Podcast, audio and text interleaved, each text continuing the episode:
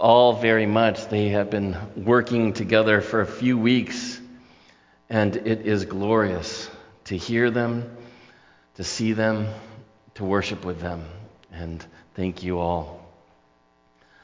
We come to our scripture for this morning, which is the story in, of the resurrection in the Gospel of John. I'm going to read the first 18 verses of the 20th chapter.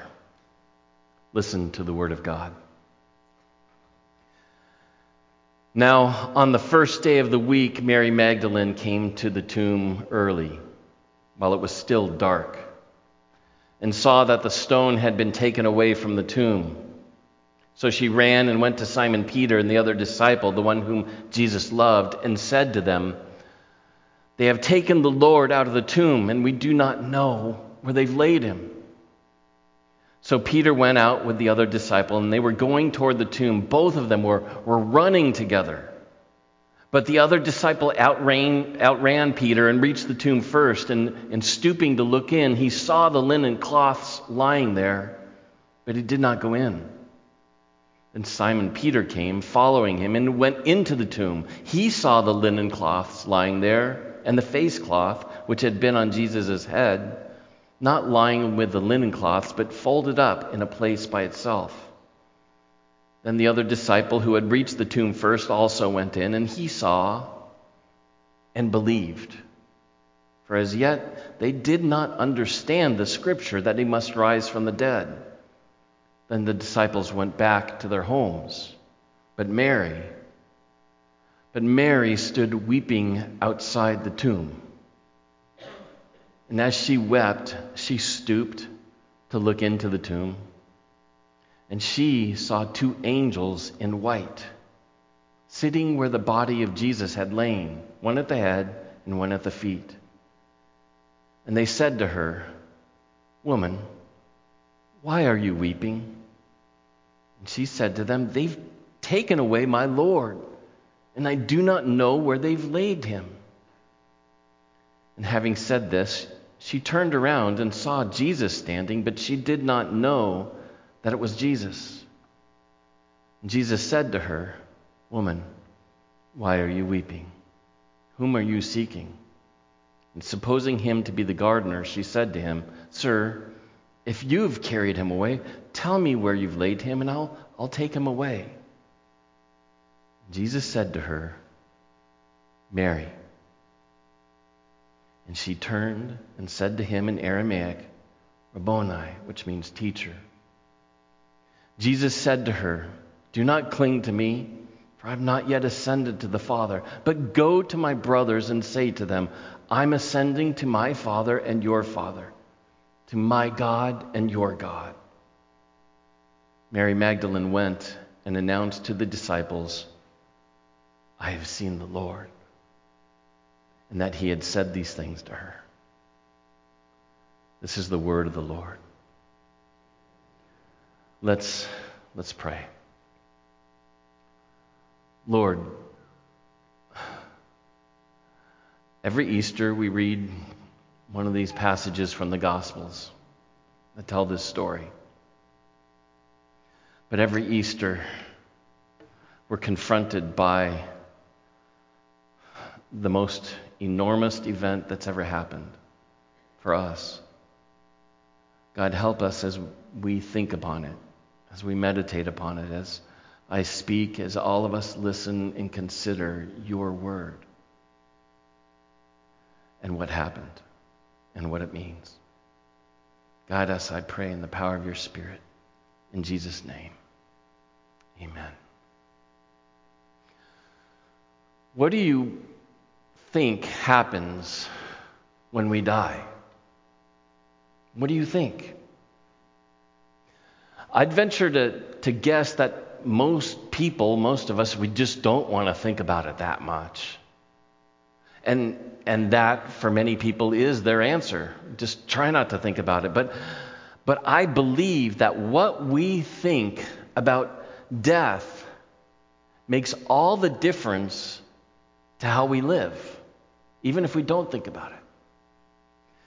N.T. Wright wrote From Plato, Plato to Hegel, and beyond, some of the greatest philosophers declared that what you think about death and life beyond it is the key to thinking seriously about everything else. And indeed, that it provides one of the main reasons for thinking about anything at all. Now, I know that there are a myriad of answers as to what people think happens after death. From, from not thinking about it and trying not to think about it, to reincarnation, to disembodied souls that, that uh, are together in the clouds in heaven, to nihilism, maybe the most common view of our world today in a secular world, nihilism, that there's, there's nothing else, there's nothing past death. All of these and, and other views are reflected in different ways in our culture. But what about you? What do you think happens when we die? Christianity has a different answer than anyone else. And Christians have come to our beliefs about life past death through what happened with Jesus on this day that we're celebrating this morning. And what we believe about what happened this morning makes all the difference to what we think about death and about the way we live today and, and always. And so we're going to take a few minutes this morning to consider what is it that we believe happened? Do you really believe Jesus rose physically? That he rose physically in the flesh and blood from the dead? And that do you believe that the resurrection was an actual historical event? And we'll consider also what is the meaning and impact of this. And we can only touch on that meaning in one sermon because it is a cosmic event that changes everything. And it is an absolutely personal event that changes and affects each one of us. So, as to the resurrection being a historical event, what happened? We believe that the resurrection of Jesus is a historical event, that he really did rise from the grave and is alive, still alive. And all of us, we're used to, to stories in our world that we value but we know not to be true. We call it fiction. We have stories that we're comfortable with, though we know they are full of magic and special effects and things that defy logic and would simply not work in, in the physical world. And we enjoy them because it, it, it's fun to see things and imagine things that we don't think could really happen. We exaggerate reality to make a, a, point in a greater story. And they make the story bigger and they make, give it more impact. We love our special effects. We love our science fiction and, and magic and, and fantasy. And I, I would guess that most in our culture would read this story a bit like a little bit of science fiction, a little bit of magic, or maybe a little bit of mass psychosis. But that it doesn't really, and it didn't really happen like this. I think most in our culture today think it's fiction when it comes to Jesus truly rising from the dead. Because it doesn't fit with our worldview. This doesn't really happen. It's not how we understand things. It's just a story to make a point, like Jesus telling a parable. What would it take? What would it take for your worldview to be shattered to the point where you might really believe this did happen? Now, we make assumptions that this resurrection of Jesus wouldn't challenge the, both the Greek and the Hebrew world of that day. And without knowing those worlds very well, we can easily assume that ancient peoples were, were used to believing things that we wouldn't believe. From our vantage point, we, we think they would be more accepting of the resurrection. And the truth is, They weren't any more accepting of this story through their worldview than we are of it today. When Paul preaches to the Greeks in Athens, they, they threw a fit when he gets to the resurrection. It offends them in a way it doesn't even offend us, but it offends them because their worldview is that the soul is released from the restraints of the body and the material world upon death. And it is offensive to think that we'd come back with another body. Because in their worldview, bodies aren't good. The Jews of his day are split. They're split on whether there will be a general resurrection when all things are made right. But they didn't expect or accept this, this story, when one person would be raised, the first fruits. The ancients were no more ready for this to happen than we are. But their worldview was just as shattered as ours is when we believe. A good many of them, apparently, they couldn't deny it.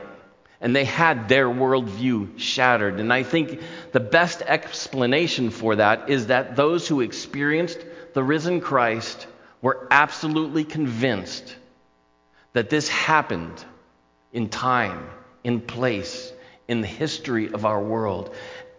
And they had to build a whole new worldview. And this is not just another story of allegory or science fiction or fantasy. It is history in a time and place.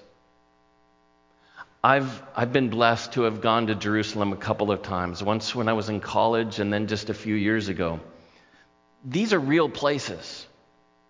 And when, when we read this, these stories, I, I can picture the places. I was there in the Garden of Gethsemane where the trees are a thousand years old and, and descended from trees that were there in the time of Jesus maybe even sprouting from those same trees.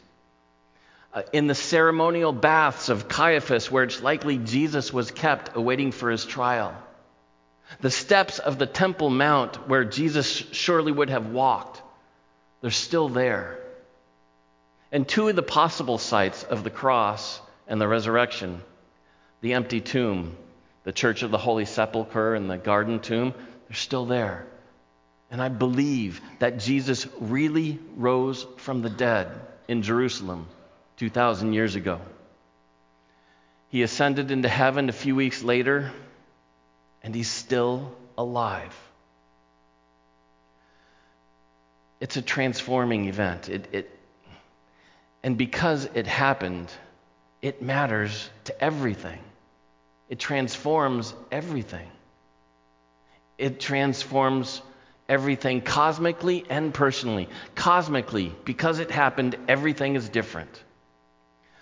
A few years ago, uh, during this week, Holy Week, I got to go to a concert of one of my favorite Christian artists named Andrew Peterson, and he said a line in it, not in a song, just, just while he was speaking, that, that when he was re- talking about re- the resurrection and Easter. He said a line, he quoted, he was quoting J.R.R. Tolkien, came to find out he didn't quote it perfectly. I wrote it down during the concert because it struck me. But he said, Every sad thing is coming untrue.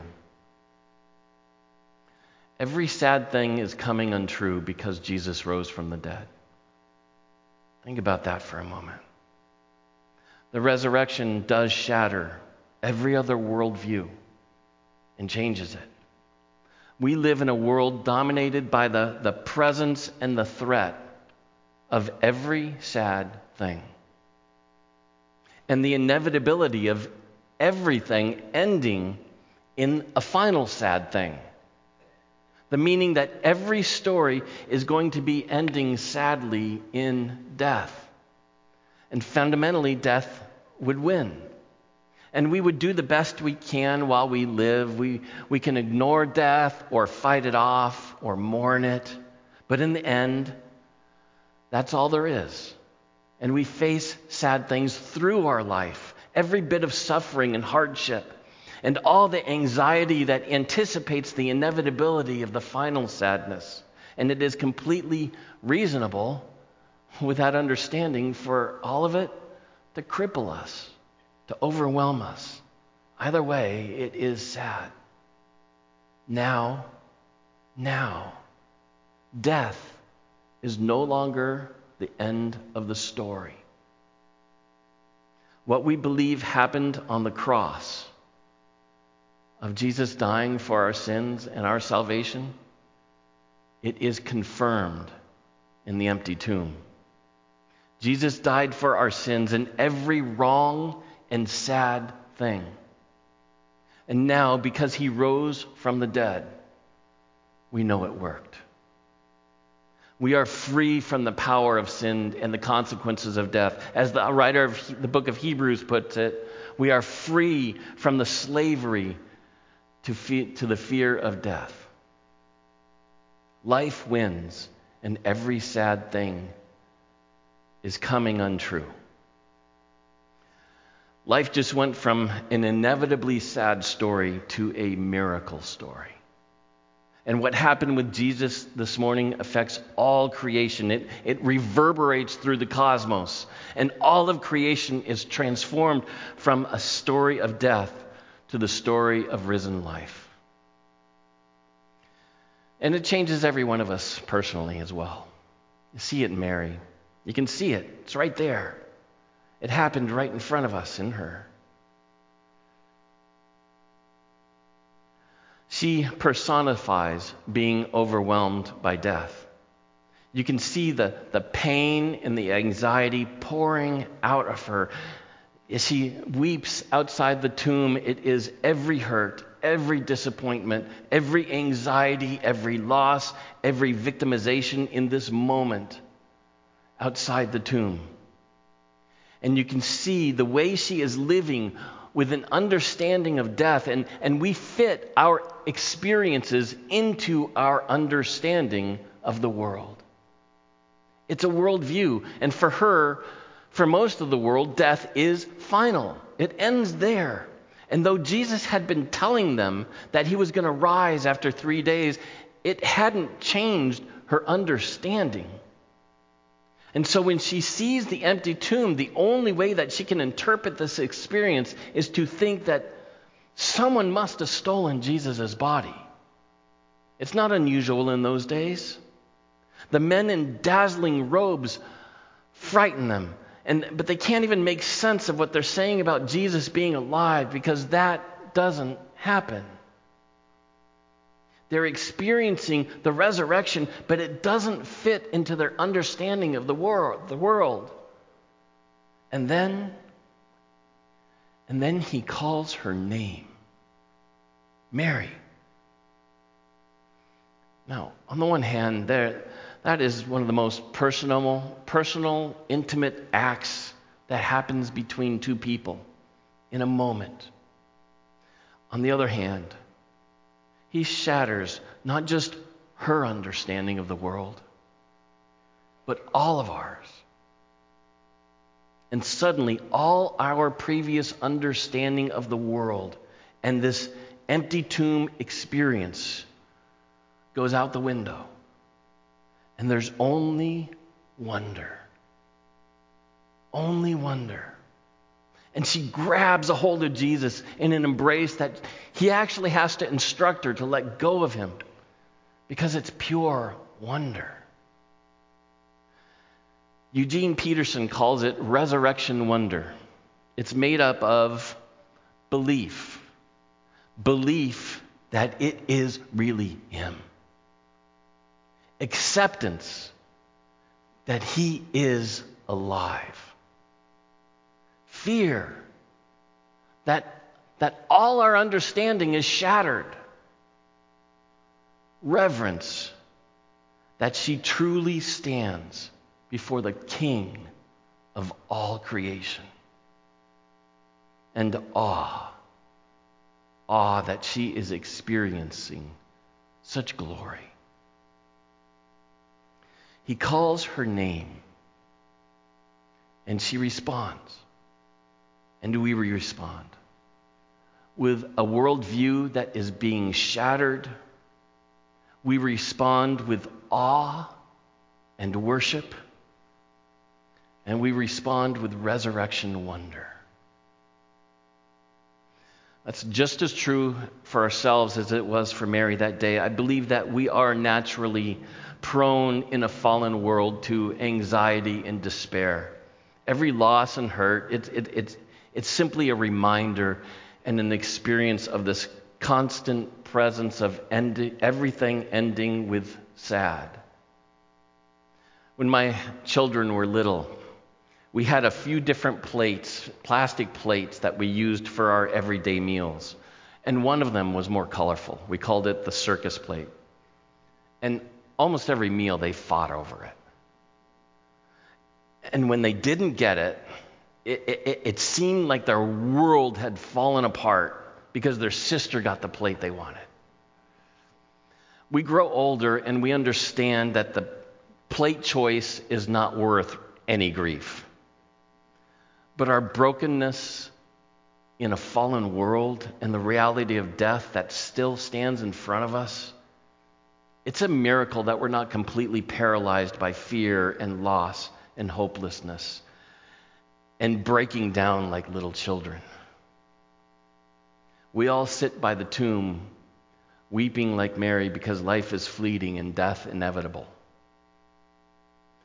And then and then we hear Jesus call our name Mary, Eric. And he's alive. And worldviews are shattered because, because he's standing right there. And a new understanding is made because Jesus is alive. He's risen from the dead. In this, this is the moment where everything sad is coming untrue. Let's pray.